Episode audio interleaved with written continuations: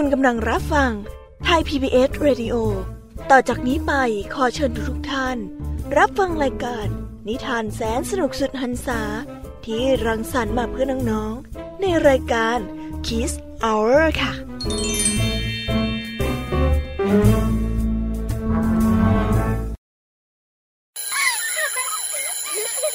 โรงเรียนเลิกแล้วกลับบ้านพร้อมกับรายการ Kids Hours โดยวัญญาชโยสวัส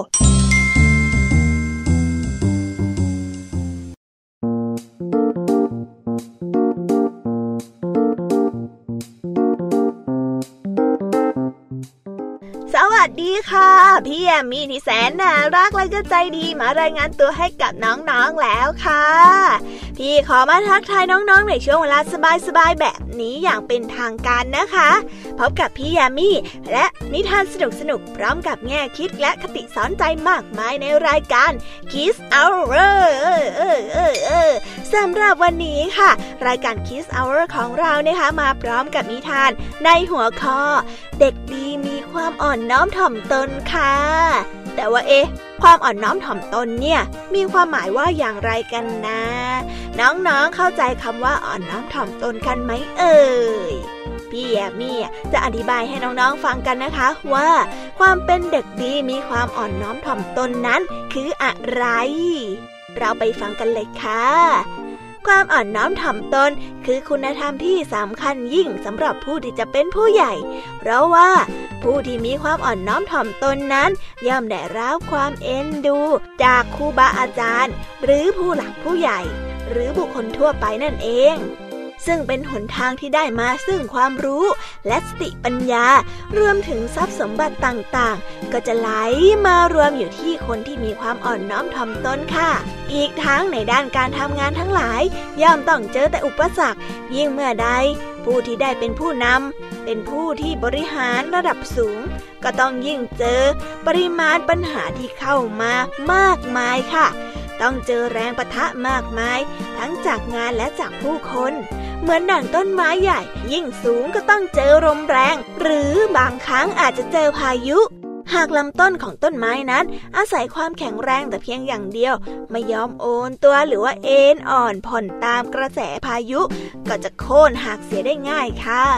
แต่หากไม้นั้นมีความยืดหยุ่นปรับโลได้ตามลมและก็ยังมีความแข็งแกร่งในตัวเหมือนดั่งต้นสนก็จะสามารถเติบโต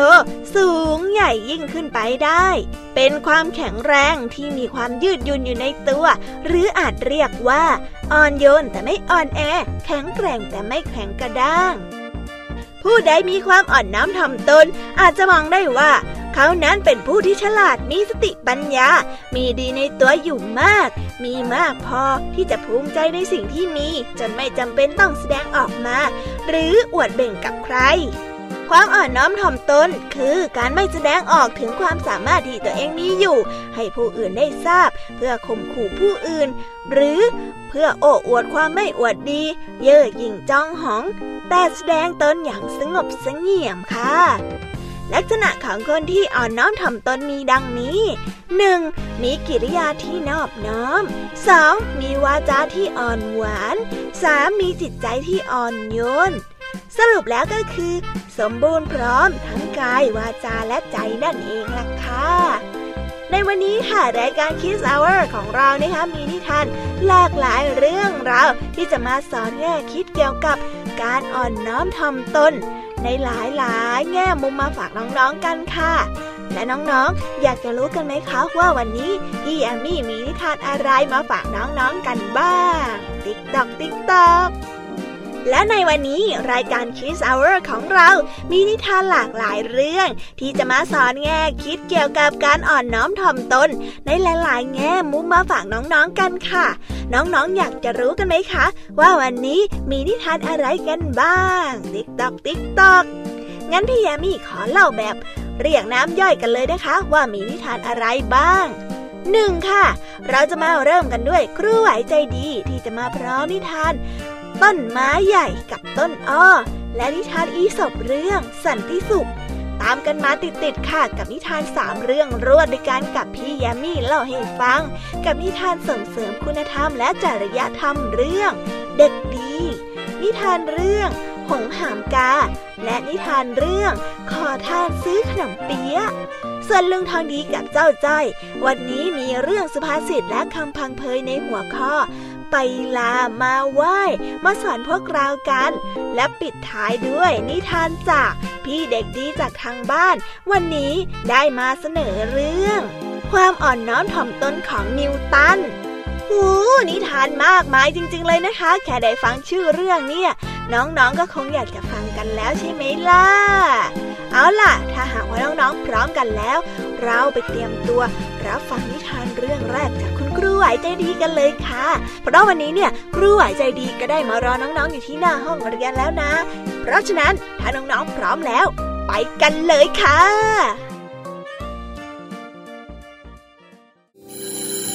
เอ๊ะเสียงออดดังแล้วอุ๊ยต้องไปเข้าเรียนแล้วล่ะค่ะไม่รอช้าเรา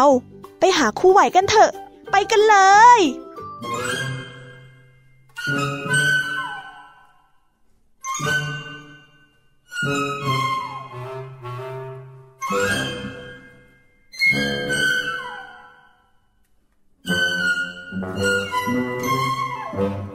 ครูไหวใจดี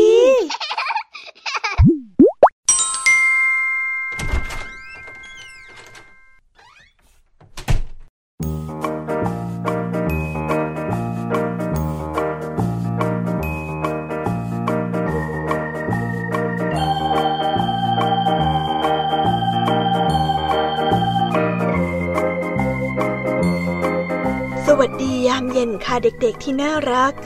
วันนี้พบกับครูไหวใจดีกันอีกเช่นเคยนะคะวันนี้เด็กๆตั้งใจเรียนกันไหมเอ่ยถ้าเด็กๆตั้งใจเรียนกันแล้วก็อย่าลืมทำการบ้านที่คุณครูสั่งกันมาด้วยนะคะเพราะวันนี้ครูไหวได้มีนิทานสนุกๆมาฝากให้เด็กๆได้ฟังกันอีกเช่นเคยนะครูก็ได้มีเรื่องราวคุณธรรมที่มีคติสอนใจในเรื่องความอ่อนน้อมถ่อมตนมาฝากกันค่ะถ้าเด็กๆพร้อมกันแล้วเราไปฟังนิทานเรื่องแรกกันเลยนิทานเรื่องต้นไม้ใหญ่กับต้นอ้อ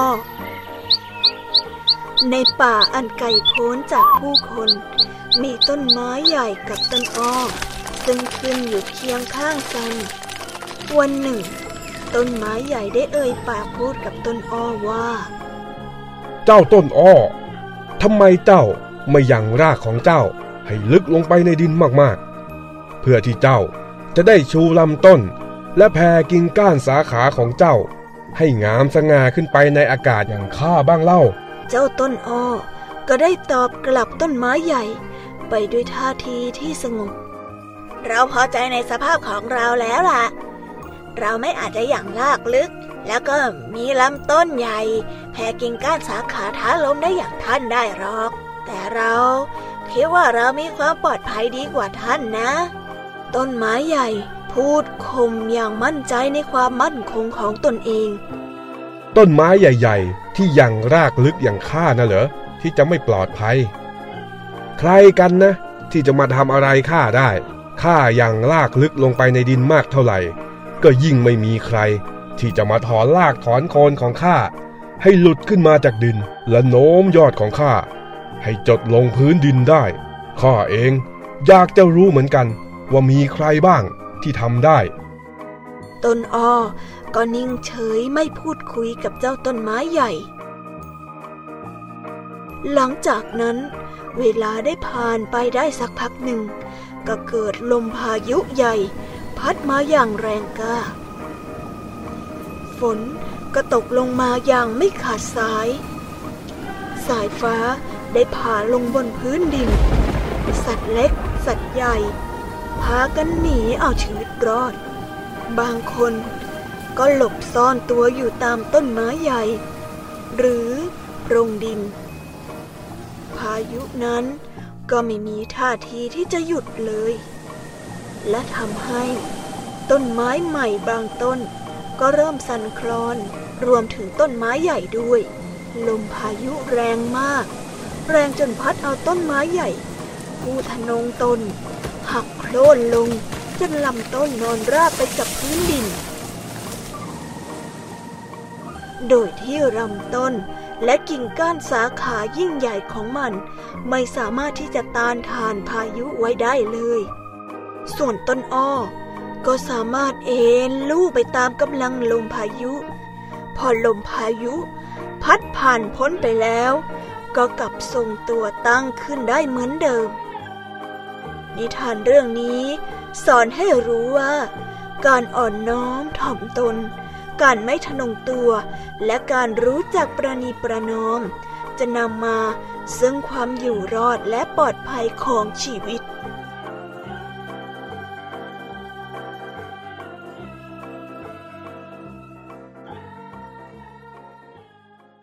จบไปแล้วนะคะกับนิทานเรื่องแรกเรามาฟังนิทานเรื่องที่สองกับคุณครูกันต่อเลยค่ะนิทานเรื่องที่สองนี้เสนอเรื่องสันติสุขณ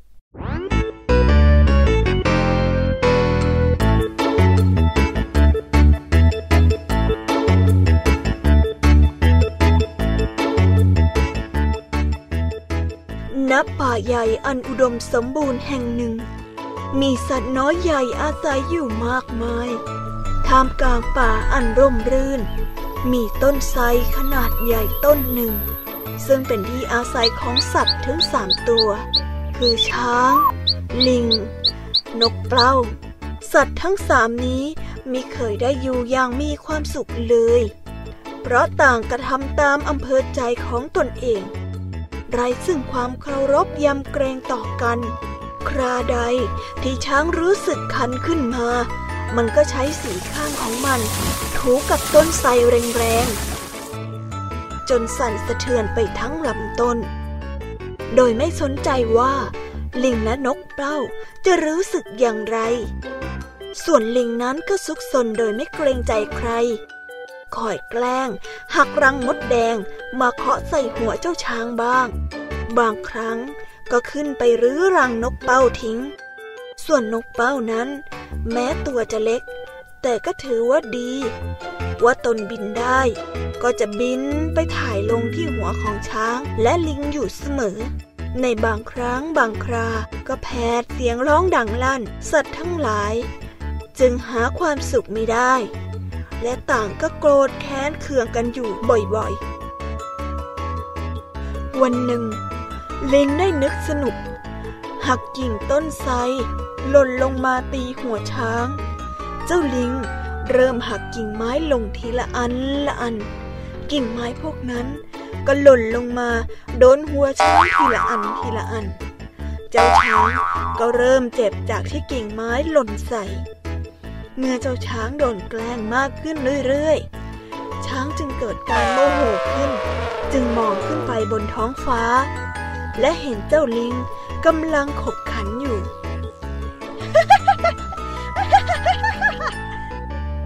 และหักกิ่งไม้นั้นโยนใส่เจ้าช้างอย่างต่อเนื่องไม่มีท่าทีว่าจะหยุด เจ้าช้างเลยตะโกนขึ้นไปว่าเจ้าลิงหยุดเดี๋ยวนี้นะถ้าเจ้ายังไม่หยุดข้าจะเขย่าต้นไทรให้เจ้าร่วงลงมาเจ้าลิงได้ยินดังนั้นแต่ก็ยังไม่หยุดหักกิ่งไม้ที่จะโยนใส่เจ้าช้างแล้วก็พูดกลับไปยังท่าทีที่ไม่กลัวเจ้าช้างเลยแม้แต่น้อยแน่จริงอ่ะเจ้าก็เขย่าต้นไทรนี่สิเขย่าเลยตอนนี้ข้าขอโยนกิ่งไม้ใส่เจ้าให้สมใจข้าเสียก่อนนะโทษฐานที่เจ้าอ่ะมาคันหลังแล้วก็ถูต้นไทรจนสั่นสะเทือนไปทั้งลำต้นยังไงล่ะ เจ้าลิงไม่ได้พูดให้เกิดความปองดองขึ้นเลยยิ่งทำให้เจ้าช้างนั้นเกิดความโมโหเจ้าช้างไม่รีรอเลยเริ่มเขย่าต้นไทรต้นนั้นเพื่อที่จะทำให้เจ้าลิงตกลงมาจากต้นไทรเมื่อเขย่าแรงขึ้นแรงขึ้นก็ทำให้นกที่อยู่บนต้นพลอยสั่นสะเทือนไปด้วยทำให้เจ้านกเริ่มรู้สึกรำคาญที่เจ้าช้างกับเจ้าลิงทำทีท่ากวนโอ้ยกันเจ้านกเลยร้องตะโกนขึ้นมาว่า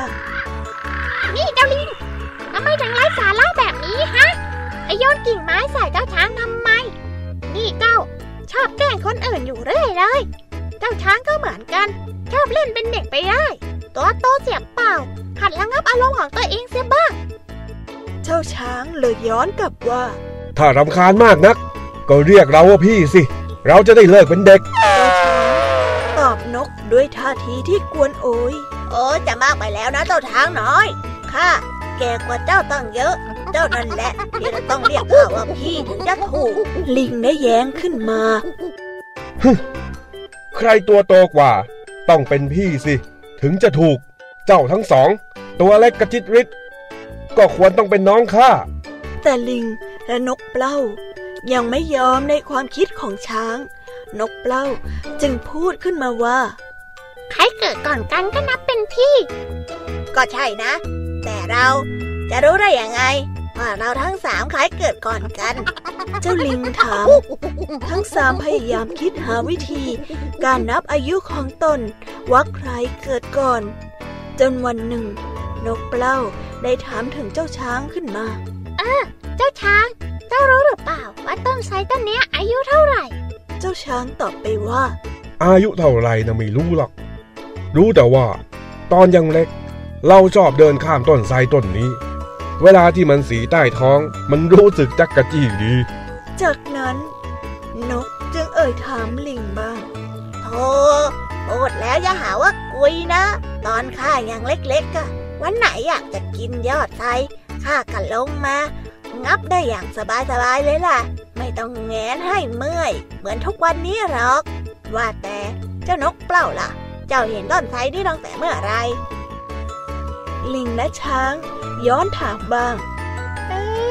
เมื่อตอนข้าเล็กๆตรงเนี้ยยังไม่มีต้นไทรเลยนะ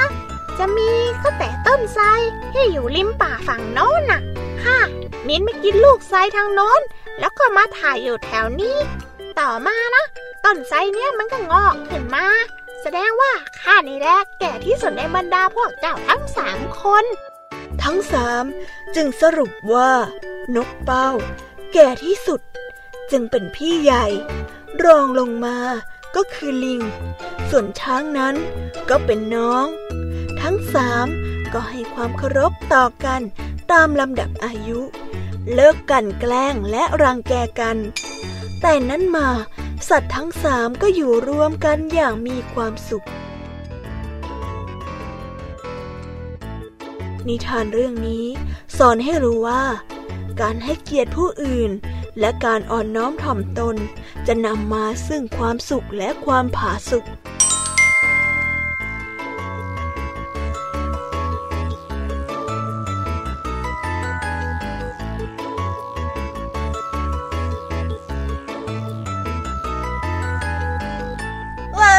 จบกันไปแล้วนะคะสำหรับนิทานคุณครูไหวใจดีหูเป็นนิทานที่น่าคิดตามมากๆเลยนะคะพี่แยมมี่เนี่ยก็ยังมีนิทานมาฝากน้องๆ อีกเช่นกันค่ะอยากจะรู้กันไหมเอ่ยว่าวันนี้เนี่ยพี่แยมมี่นำนิทานอะไรมาฝากน้องๆให้ฟังกันบ้างฮันเน่ฮันเน่อยากจะฟังนิทานกันแล้วล่ะเซ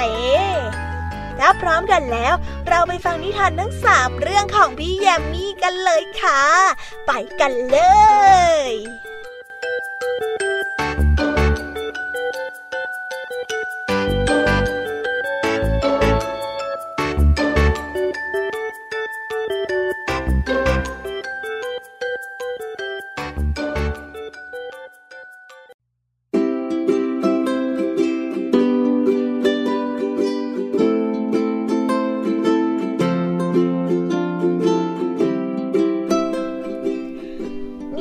พี่แยมมี่เรื่องแรกของวันนี้พี่แยมมี่ขอเสนอนิทานเรื่อง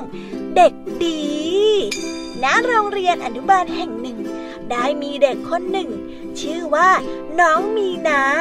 น้องมีนาเป็นเด็กที่น่ารักร่าเริงสดใสพูดจาไพเราะอ่อนหวานมีกิริยามารยาทเรียบร้อยอ่อนน้อมถ่อมตนให้ความเคารพผู้ใหญ่ทุกๆวันก่อนที่น้องมีนาจะไปโรงเรียนน้องมีนาจะไหว้คุณพ่อคุณแม่และคุณพ่อกับคุณแม่ก็จะให้คำอวยพรกับน้องมีนาทุกครั้งซึ่งน้องมีนาทำให้คุณพ่อคุณแม่มีความสุขทุกครั้ง เพราะว่าเป็นเด็กดีของคุณพ่อคุณแม่นั่นเองพ่อคะแม่คะสวัสดีค่ะ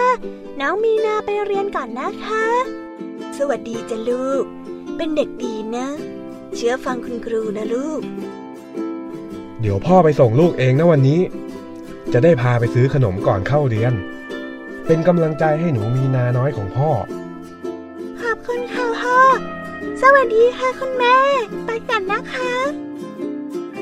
หลังจากนั้นคุณพ่อก็ได้ขับรถไปส่งน้องมีนาที่ร้านขนมใกล้โรงเรียนซึ่งหลังจากที่น้องมีนาได้ซื้อขนมเสร็จน้องมีนาก็ขอขนมเพิ่มจากเจ้าของร้านแบบปีปีแม่ล่ะน้องมีนาเป็นเด็กดีและเป็นที่รักใคร่ของทุกๆคนนั่นเองเมื่อน้องมีนามาถึงโรงเรียนน้องมีนาก็เจอหน้าคุณครูไพรินก็กล่าวทักทายคุณครูครูไพรินคะสวัสดีค่ะโอ้สวัสดีน้องมีนาวันนี้เนี่ยแต่งตัวซะสะอาดเรียบร้อยเชียวนะน่ารักจริงๆเลยลูกขอบคุณค่ะคุณครูหลังจากนั้นน้องมีนาก็หันไปคุยกับคุณพ่อกล่าวขอบคุณคุณพ่อที่มาส่งน้องมีนาถึงโรงเรียนจากนั้นน้องมีนาก็เดินเข้าไปที่โรงเรียนและไปเล่นกับเพื่อนๆอย่างสนุกสนานตามปกติแต่ได้มีเด็กผู้ชายคนหนึ่งชื่อว่าน้องทอมน้องทอมเป็นเด็กที่เกเรชอบแกล้งเพื่อนและมีกิริยามารยาทไม่น่ารักทำให้น้องทอมไม่มีเพื่อนเล่นด้วยน้องมีนามองเห็นน้องทอมนั่งอยู่คนเดียวน้องมีนาจึงเข้าไปพูดคุยกับน้องทอมน้องทอมน้องทอมเราไปเล่นด้วยกันไหมไม่ไปอ่ะอย่ามายุ่งกับฉันได้ไหมน้องทอมพูดแบบนี้ไม่น่ารักเลยนะรู้ไหมเนี่ยเป็นสาเหตุที่ทำให้เพื่อนๆไม่อยากจะมาเล่นกับน้องทอมล่ะรู้ไหมน้องทอมเมื่อได้ฟังมีนาพูดก็ทำหน้าเศร้าลงทันทีน้องมีนาจึงพูดต่อว่าน้องทอมต้องพูดจาไพเราะอ่อนหวานรู้จักให้ความเคารพผู้ใหญ่และไม่ต้องแกล้งเพื่อนด้วยน้องทอมอ่ะถึงจะได้เป็นที่รักของทุกๆคนยังไงล่ะจ๊ะหรอฉันจะต้องลองทำอย่างที่เธอบอกบ้างแล้วแหละน้องมีนาหลังจากนั้นน้องทอมก็ได้ทำตามที่น้องมีนาบอกทุกอย่างสวัสดีครับคุณพ่อสวัสดีครับคุณแม่น้องทอมไปเรียนก่อนนะครับโอ้ทำไมวันนี้ทอมเป็นเด็กที่น่ารักจังเลยล่ะลูกพ่อให้อะไรลูกกินผิดหรือเปล่าเนี่ยแม่น่ะสิเป็นคนทำกับข้าวให้ลูกกินให้ลูกกินอะไรผิดหรือเปล่าเปล่าหรอกครับคุณพ่อผมอะแค่อยากจะเป็นเด็กดีพูดจาไพเราะอ่อนหวานแล้วก็ทำตัวให้น่ารักน่ารักให้ผู้ใหญ่เอ็นดูผมนะครับโอ้ขอให้เป็นแบบนี้บ่อยๆนะลูกนะลูกน่ารักมากๆเลยมานี่มาแม่ขอหอมแก้มทีนึงมาแล้วมามามาชื่นใจจริงๆเลยลูกคุณแม่และคุณพ่อของน้องทอมดีใจที่น้องทอมเป็นเด็กที่น่ารักและมีกิริยามารยาทที่ดีเมื่อน้องทอมมาถึงโรงเรียนสวัสดีครับคุณครูไพรินโอ้วันนี้น้องทอมเป็นเด็กที่น่ารักมากเลยนะเป็นเด็กดีต้องรู้จักไหว้ผู้ใหญ่นะลูกเออเมื่อเจอหน้ากันครั้งแรกเนี่ยน้องทอมทำแบบนี้ทุกวันนะครับน้องทอมถึงจะเป็นเด็กที่น่ารักใครๆก็จะรักหนูนะลูกนะรับคุณครูต่อไปเนี้ยน้องทอมจะเป็นเด็กดีแล้วก็ให้ความเคารพผู้ใหญ่ด้วยครับหลังจากนั้นที่น้องทอมทำตามที่มีน้าบอก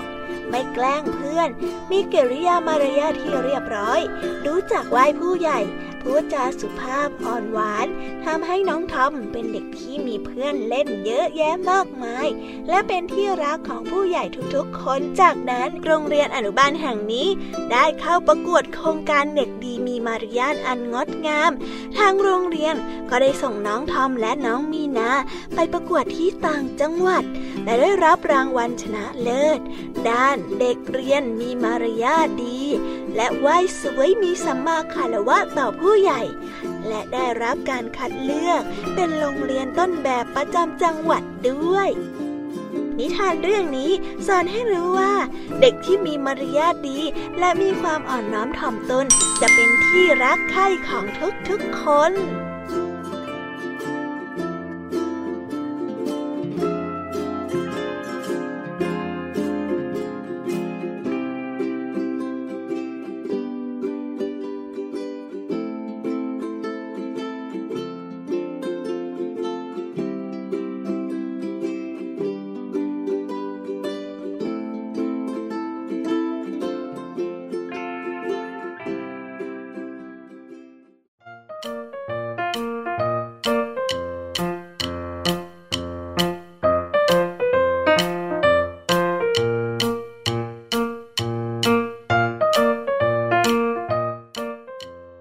เรามาต่อกันในนิทานเรื่องที่สองกันเลยนะคะในนิทานเรื่องที่สองพี่แยมมี่ขอเสนอเรื่องหงส์หามกา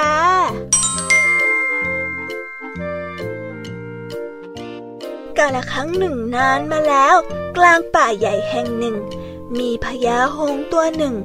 อาศัยอยู่บนต้นไม้ใหญ่พญาหงส์มีนางหงส์ตัวหนึ่งเป็นภรรยาแต่ไม่เพียงเท่านั้น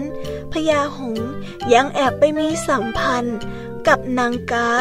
ซึ่งอยู่ในป่าไกลออกไปอีกเมื่อเวลาผ่านพ้นไปนางหงส์ก็ได้กำเนิดลูกขึ้นมาสองตัวและฝ่ายนางกาก็ได้กำเนิดลูกหนึ่งตัวแต่ลูกของกาซึ่งมีพญาหงส์เป็นพ่อไม่ได้มีสีดำเหมือนกาทั่วไปมันมีขนสีขาววับวาวนางกาจึงตั้งชื่อให้ลูกว่าสีนินวันเวลาต่อมาพญาหงส์พิจารณาเห็นว่าลูกกานั้นอยู่ไกลอาหารก็ไม่อุดมสมบูรณ์และยังกันดารอีกด้วยจึงคิดที่จะนำมาอยู่ด้วยคิดเช่นนั้นจึงปรึกษากับลูกทั้งสองว่าลูกรักน้องของเจ้าที่เกิดกับนางกาอยู่ไกลในที่กันดารอาหารก็ขาดแคลนถ้าเรานำเขามาอยู่ด้วยชีวิตเขาก็จะมีความสุขขึ้นลูกเห็นว่าเป็นยังไงบ้างลูกๆทั้งสองก็ได้ตอบกลับกับพญาหงส์ผู้ซึ่งเป็นพ่อไปว่าแล้วแต่ท่านพ่อเลยครับพวกผมว่ามันก็ดีเหมือนกันเพราะอย่างน้อยลูกกาก็เป็นลูกของพ่อเหมือนกันยังไงก็เป็นเหมือนน้องของผมด้วยหงส์หนุ่มทั้งสองตอบพ่ออย่างจริงใจฝ่ายพ่อหงส์ได้ยินแบบนั้นจึงปลื้มปิตินักที่ลูกๆทั้งสองมิรังเกียจลูกกาหรือนินฝ่ายพ่อเลยตอบกับลูกๆไปว่าถ้าลูกไม่รังเกียจน้องก็จงไปนำเขามาอยู่ด้วยกันกับเราเถิดพญาหงส์กล่าวสรุปได้เลยครับพ่อ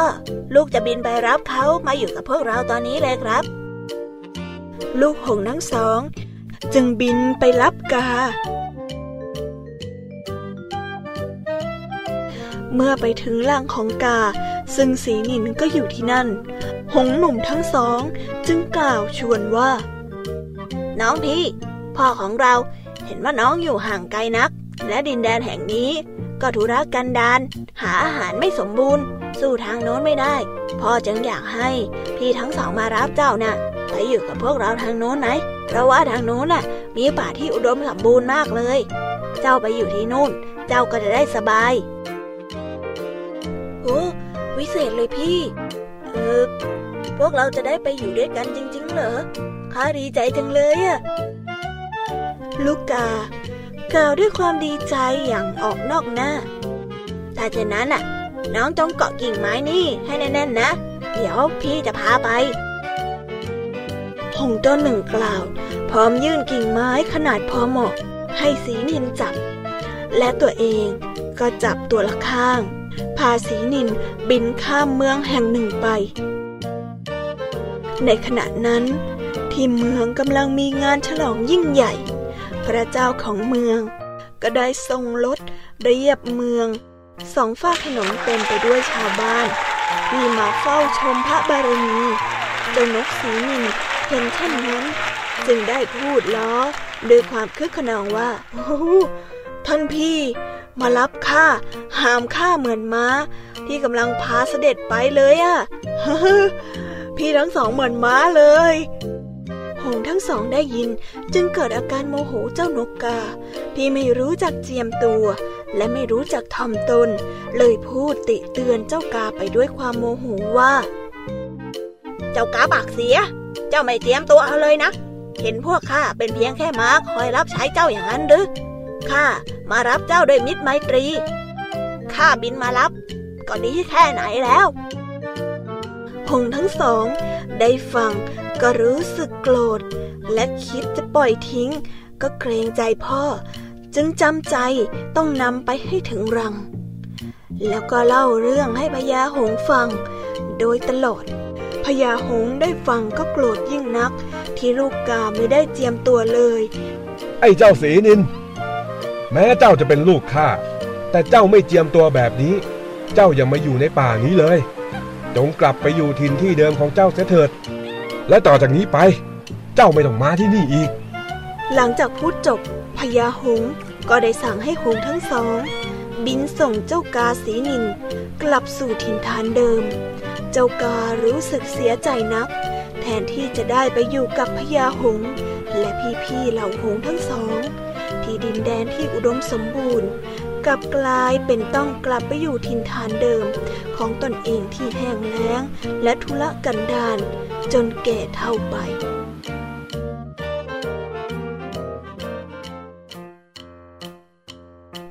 นิทานเรื่องนี้สอนให้รู้ว่าอ่อนน้อมถ่อมตนสร้างคนให้เป็นใหญ่ได้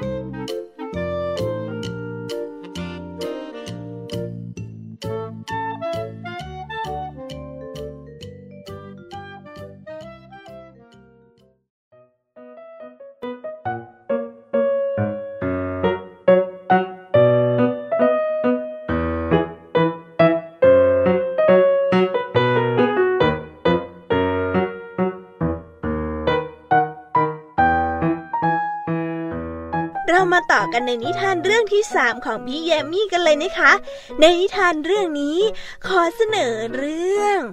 ขอทานซื้อขนมเปี๊ยะ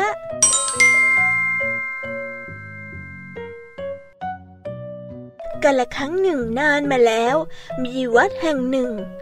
วัดแห่งนี้ขึ้นชื่อเรื่องทำขนมเปี๊ยะเป็นอย่างมากขนมเปี๊ยะที่ทำออกมานอกจากจะมีขนาดที่ใหญ่มีวัตถุดิบในการทำที่ไม่เหมือนใครแล้วยังหอมหวานชวนรับประทาน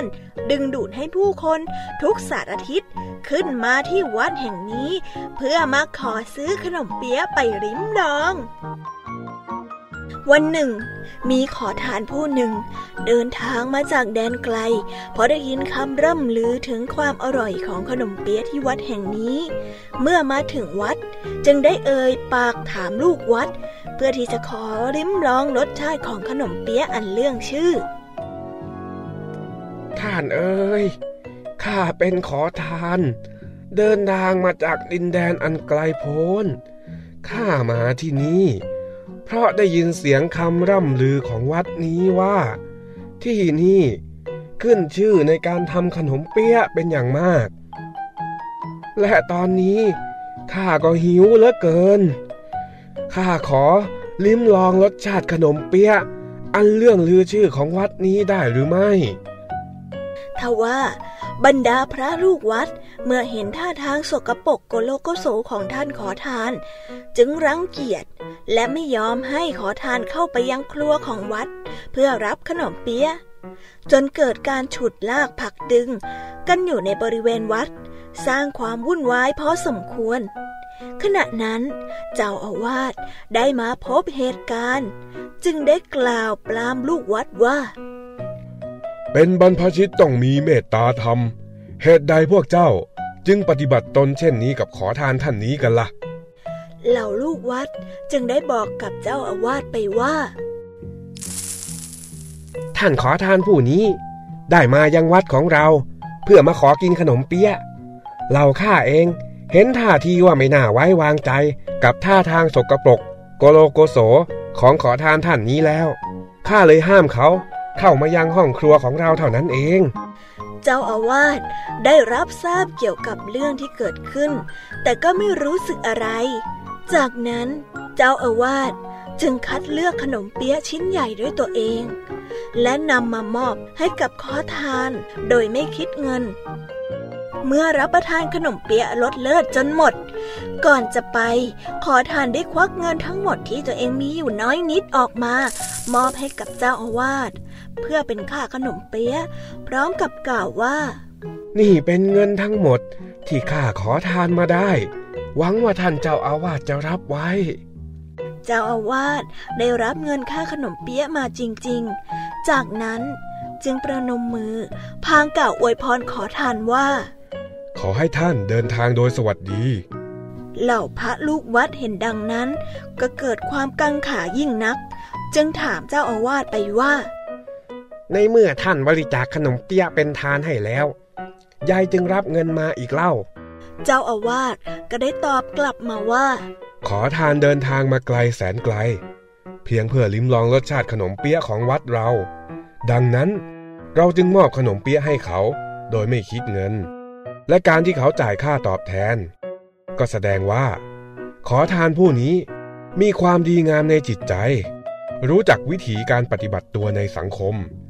ดังนั้นเราจึงรับเงินนั้นไว้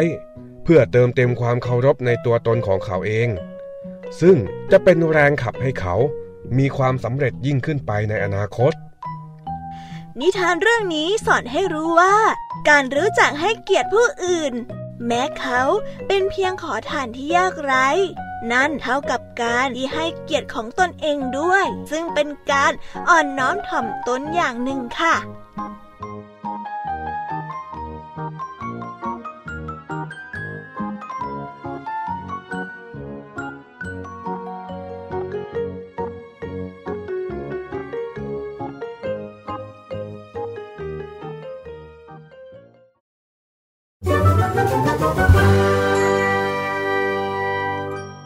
นิทานสุภาษิตในเช้า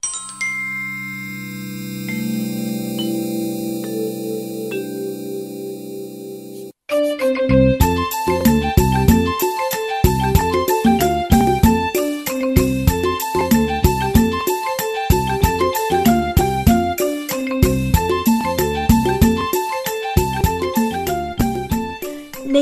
ันสดใส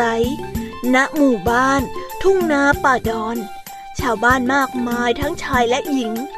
คนใหญ่คนโตผู้ใหญ่มากมายไม่เว้นแต่หนุ่มสาวและเด็กๆต่างช่วยกันตระเตรียมข้าวปลาอาหารพร้อมทั้งแต่งชุดสวยงามไปยังวัดทุ่งนาป่าดอนเพราะวันนี้เป็นวันพระใหญ่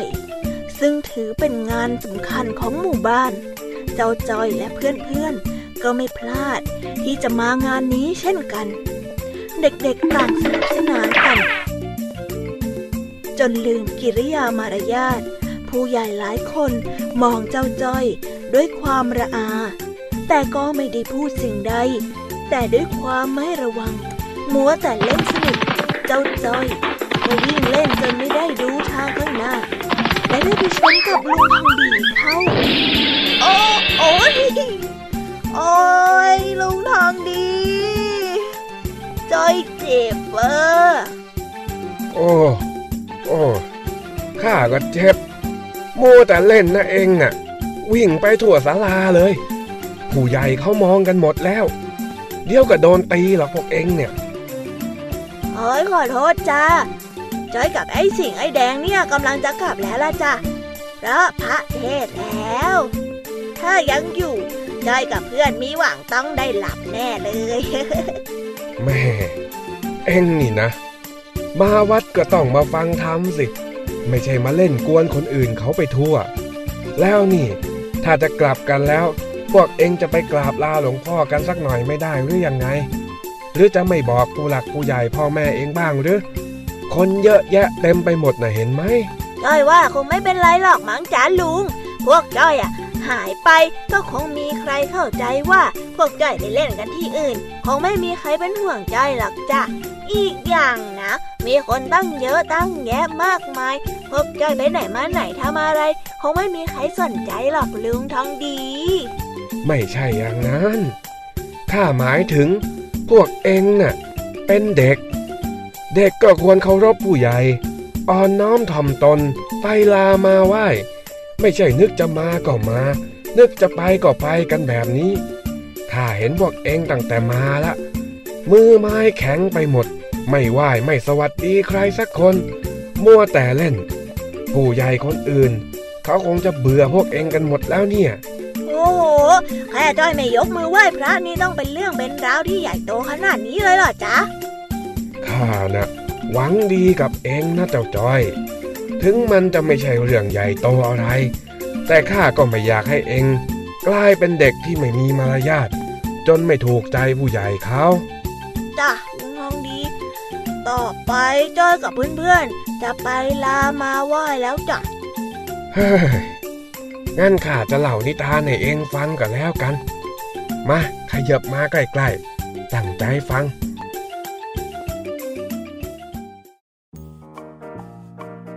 กาลครั้งหนึ่งนานมาแล้วได้มีสิงโตเจ้าป่าอาศัยอยู่ในป่าลึกแห่งหนึ่ง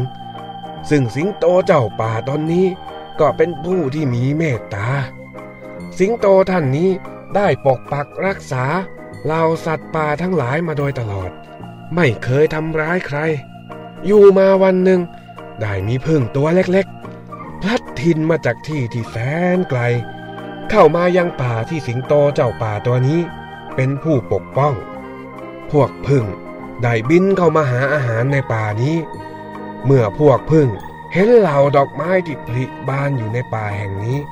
ก็บินกรูเข้าไปดูดกินน้ำหวานกันอย่างสำราญใจพอเริ่มพลบคล่ำก็เกิดมีพายุในป่าแห่งนั้นซึ่งเจ้าผึ้งเหล่านั้นต่างก็สั่นกลัว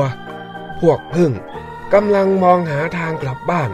แต่ก็หาทางไม่เจอเพราะว่าตอนนั้นมืดมากทำให้ผึ้งไม่เห็นเส้นทางเก่าที่ได้บินผ่านมาก็เลยพูดกันว่าจะหาที่พักแถวๆนี้กันไปก่อนพอรุ่งเช้าค่อยหาทางกลับบ้านเพราะกลัวว่าจะเป็นอันตรายระหว่างที่คุยกันเสียงดังมันก็ไปทำให้นกฮูกที่อยู่บริเวณนั้นสะดุ้งตื่นนกฮูกโมโหเป็นอย่างมากจึงตะโกนไล่ให้ผึ้งพวกนั้นออกไปจากบริเวณที่ตนอยู่ผึ้งตัวหนึ่งเลยพูดอ้อนวอนขอหลบภัยให้ผ่านคืนนี้ไปสักคืนหนึ่งแล้วจะไม่กลับมารบกวนพวกท่านอีกแล้วก็ได้ถามนกฮูกต่อว่าพอจะมีที่ให้หลบฝนสำหรับคืนนี้หรือไม่นกฮูกเลยแนะนำให้ไปพักที่ถ้ำของสิงโตแต่พวกผึ้งก็กลัวไม่กล้าเข้าไปหาว่าชี้ทางให้ผึ้งไปตายพอพูดยังไม่ทันขาดคำสิงโตก็ได้เดินมาพอดีพวกผึ้งต่างก็รีบบินหนีเพราะว่ากลัวสิงโตด้านสิงโตเจ้าป่าเห็นผึ้งกำลังหนีเลยยิ้มให้แล้วพูดด้วยท่าทีอ่อนน้อมว่าอย่าตกใจในตัวของสิงโตไปเลยเจ้าผึ้งจึงหยุดชะงักหลังจากที่เห็นท่าทีของเจ้าป่าที่ดูมีเมตตาและอ่อนน้อมไม่ดุร้ายรุนแรงเหมือนกับที่เคยเห็นมาเมื่อฝูงผึ้งได้ยินดังนั้นก็จึงตอบกลับและขอบคุณกันยกใหญ่ต่างก็ชื่นชมในความมีน้ำใจและการอ่อนน้อมถ่อมตนของท่านสิงโตเจ้าป่าเมื่อเจ้าสิงโตป่าพูดเสร็จก็ได้หันไปคุยกับเจ้านกฮูกถึงเรื่องที่เกิดขึ้นพอเจ้าสิงโตได้ฟังแล้วก็เลยให้เจ้าผึ้งไปพักที่ถ้ำของตนแล้วพูดว่าเราเป็นเจ้าถิ่นในป่าแห่งนี้เราควรต้อนรับสัตว์เล็กสัตว์น้อยทั้งหลายที่หลงเข้ามาที่นี่และให้ที่พักแก่เขาให้เขาอยู่ที่นี่ราวกับว่าเป็นบ้านของเขาอย่าไปโมโหอย่ามินเหยียดหยามทำตัวโอ้ให้เขารู้สึกไม่ปลอดภัยอย่างนั้นว่าแล้วเหล่าฝูงผึ้งก็รีบบินเข้าไปหลบในถ้ำของสิงโตเจ้าป่าตั้งแต่นั้นมา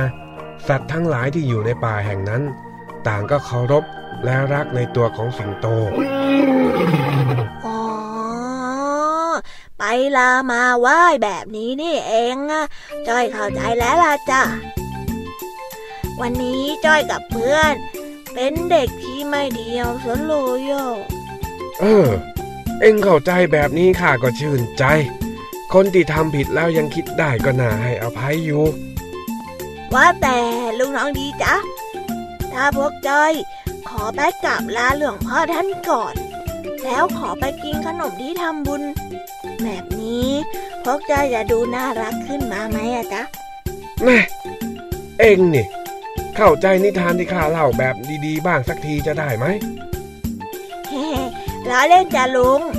งั้นจ้อยกับเพื่อนขอลาลุงทองดีไปกินขนมกันนะจ๊ะสวัสดีจ้ะลุงเออแล้วก็อย่าลืมไปลามาไหว้ล่ะ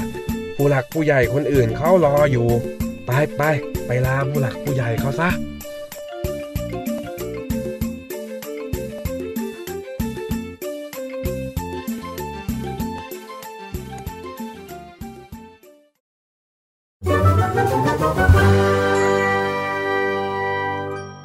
นิทานสุภาษิต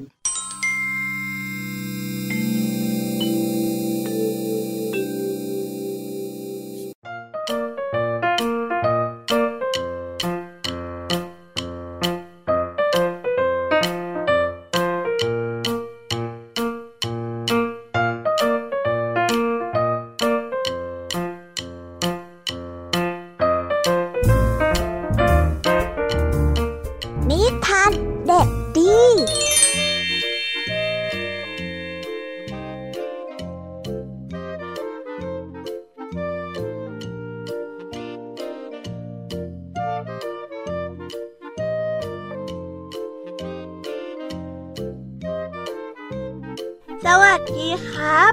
นิทานเด็กดีวันนี้ขอเสนอเรื่องความอ่อนน้อมถ่อมตนของนิวตันเราทุกคนคงคุ้นเคยกับชื่อเสียงของเซอร์ไอแซคนิวตันที่เป็นนักวิทยาศาสตร์ชาวอังกฤษที่มีความยิ่งใหญ่ที่สุดในศตวรรษที่สิบแปดเซอร์ไอแซคนิวตันมักจะยุ่งอยู่กับงานที่เขาประดิษฐ์และคิดค้นอยู่ในห้องทดลองของเขาเป็นประจำนิวตันเป็นคนที่รักสัตว์มากๆเขาได้เลี้ยงสุนัขและก็แมวนิวตันมักจะลงกลอนประตูในห้องทดลองอยู่เสมอเพราะมีแค่นั้นแล้วสุนัขและก็แมวมักจะมารบกวนเขาในระหว่างที่เขาทำงานลูกแมวตัวเล็กและบอบบางมันมักจะชอบอยู่กับเจ้านายของมันมากๆมันจึงมักจะตะกายและข่วนประตูห้องทดลองไปมาพร้อมๆกับส่งเสียงออดอ้อนเพื่อที่จะขอเข้าไปอยู่ข้างในกับนิวตันนิวตันได้ทนเสียงร้องและข่วนประตูของลูกแมวไม่ไหวแต่เขาก็ไม่อยากจะเปิดประตูห้องทดลองไว้เพราะว่าเกรงใจผู้อื่นที่จะเดินผ่านไปผ่านมาและรบกวนเขาในระหว่างที่เขาทำการทดลองด้วยนิวตันไปหาช่างไม้แล้วขอให้ช่างไม้มาเจาะบานประตูให้เขาให้เป็นรูเพื่อให้แมวน้อยเดินผ่านเข้าออกได้อย่างอิสระช่างไม้ทำตามที่นิวตันต้องการนิวตันพอใจกับความคิดของตนมากไม่นานลูกแมวก็กลายเป็นแม่แมวและมีลูกแมวอีกหนึ่งตัวนิวตันจึงไปหาช่างไม้อีกครั้งหนึ่งแล้วก็บอกเขาว่าเออช่วยเจาะรูอีกรูหนึ่งให้แมวน้อยเดินผ่านได้ไหมช่างไม้ไม่เข้าใจความซื่อตรงแบบตรงไปตรงมาของนิวตันเขาได้บอกกับนิวตันว่าขออภัยครับท่านมันไม่มีความจำเป็นใดๆที่ต้องเจาะรูที่ประตูเพิ่มขึ้นอีกเพราะทั้งแม่แมวและลูกแมวสามารถเดินตามกันและลอดช่องประตูเดียวกันได้ทีละตัวครับนิวตันกล่าวโอ้ทำไมคุณถึงฉลาดอย่างนี้เนี่ยความคิดแบบนี้ไม่เคยเกิดขึ้นกับผมมาก่อนเลยผมได้เรียนรู้อะไรมากเลยล่ะอย่างที่คุณบอกในวันนี้เลยจริงๆนะเนี่ยผมขอบคุณมากๆจริงๆนี่คือความอ่อนน้อมถ่อมตนของนิวตันที่มาของนักวิทยาศาสตร์ของโลก ทานเรื่องนี้สอนให้รู้ว่าตนเองจะเป็นผู้ที่รู้มากเพียงใดก็ยังคงต้องอ่อนน้อมถ่อมตนกับผู้อื่นจึงจะแสดงถึงความน่านับถือ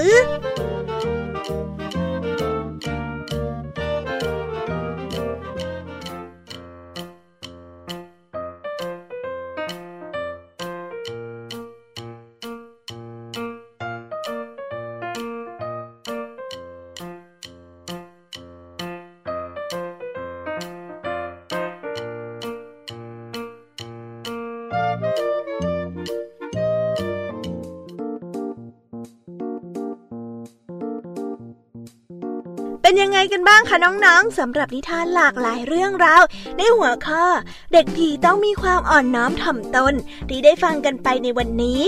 หลังจากที่ได้ฟังกันไปแล้วจำได้ไม่เอ่ยว่าใครมาเล่าอะไรให้กับเราฟังบ้าง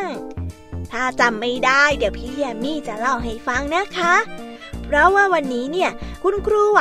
ได้มาเล่านิทานเรื่องต้นไม้ใหญ่กับต้นอ้อที่สอนให้น้องๆเป็นคนที่รู้จักอ่อนน้อมถ่อมตนให้น้องปฏิบัติตนเหมือนดังต้นอ้อ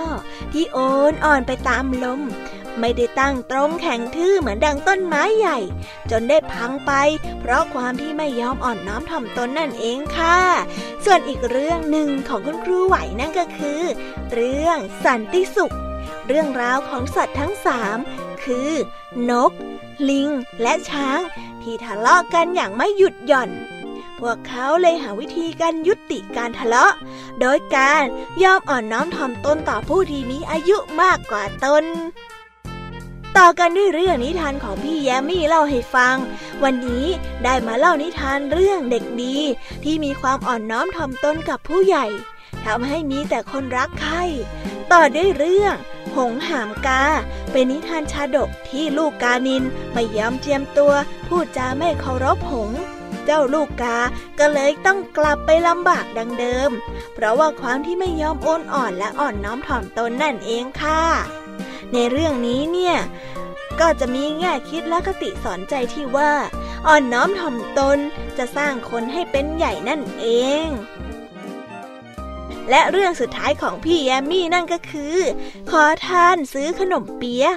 การรู้จักให้เกียรติผู้อื่นแม้เขาจะเป็นเพียงแค่ขอทานที่ยากไร้นั่น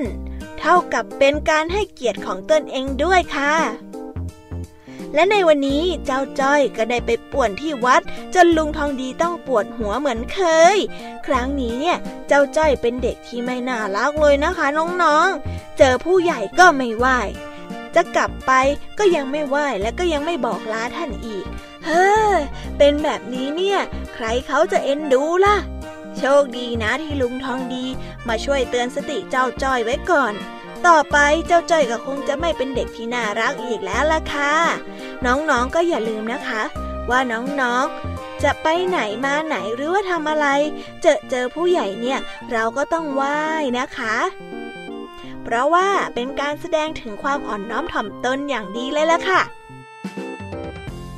แล้วเรามาปิดท้ายด้วยนิทานจากพี่เด็กดีเรื่องอ่อนน้อมถ่อมตนที่ให้ข้อคิดที่ว่าไม่ว่าคนเราจะเป็นผู้ที่รู้มากเพียงใดหรือว่าเป็นคนที่มีชื่อเสียงมากเพียงใดก็ยังคงต้องมีความอ่อนน้อมถ่อมตนต่อผู้อื่นจึงจะแสดงถึงความน่านับถือแล้วเราก็ได้ฟังนิทานกันมาจนถึงเวลาสุดท้ายแล้วล่ะค่ะเพราะว่าเวลาหมดหมดเวลาอีกแล้วแต่ไม่ต้องเป็นห่วงนะคะพี่แยมมี่สัญญาว่าเราจะกลับมาพบกันใหม่พร้อมกับนิทานแสนสนุกแบบนี้อีกแน่นอนน้องๆอย่าลืมนำข้อคิดดีๆที่ได้จากการฟังนิทานแสนสนุกในวันนี้ไปใช้กันนะคะไว้พบกันใหม่ในวันพรุ่งนี้นะสำหรับวันนี้พี่แยมมี่และรายการ Kids Hour ต้องขอลาน้องๆกันไปก่อนไว้พบกันใหม่นะบ๊ายบาย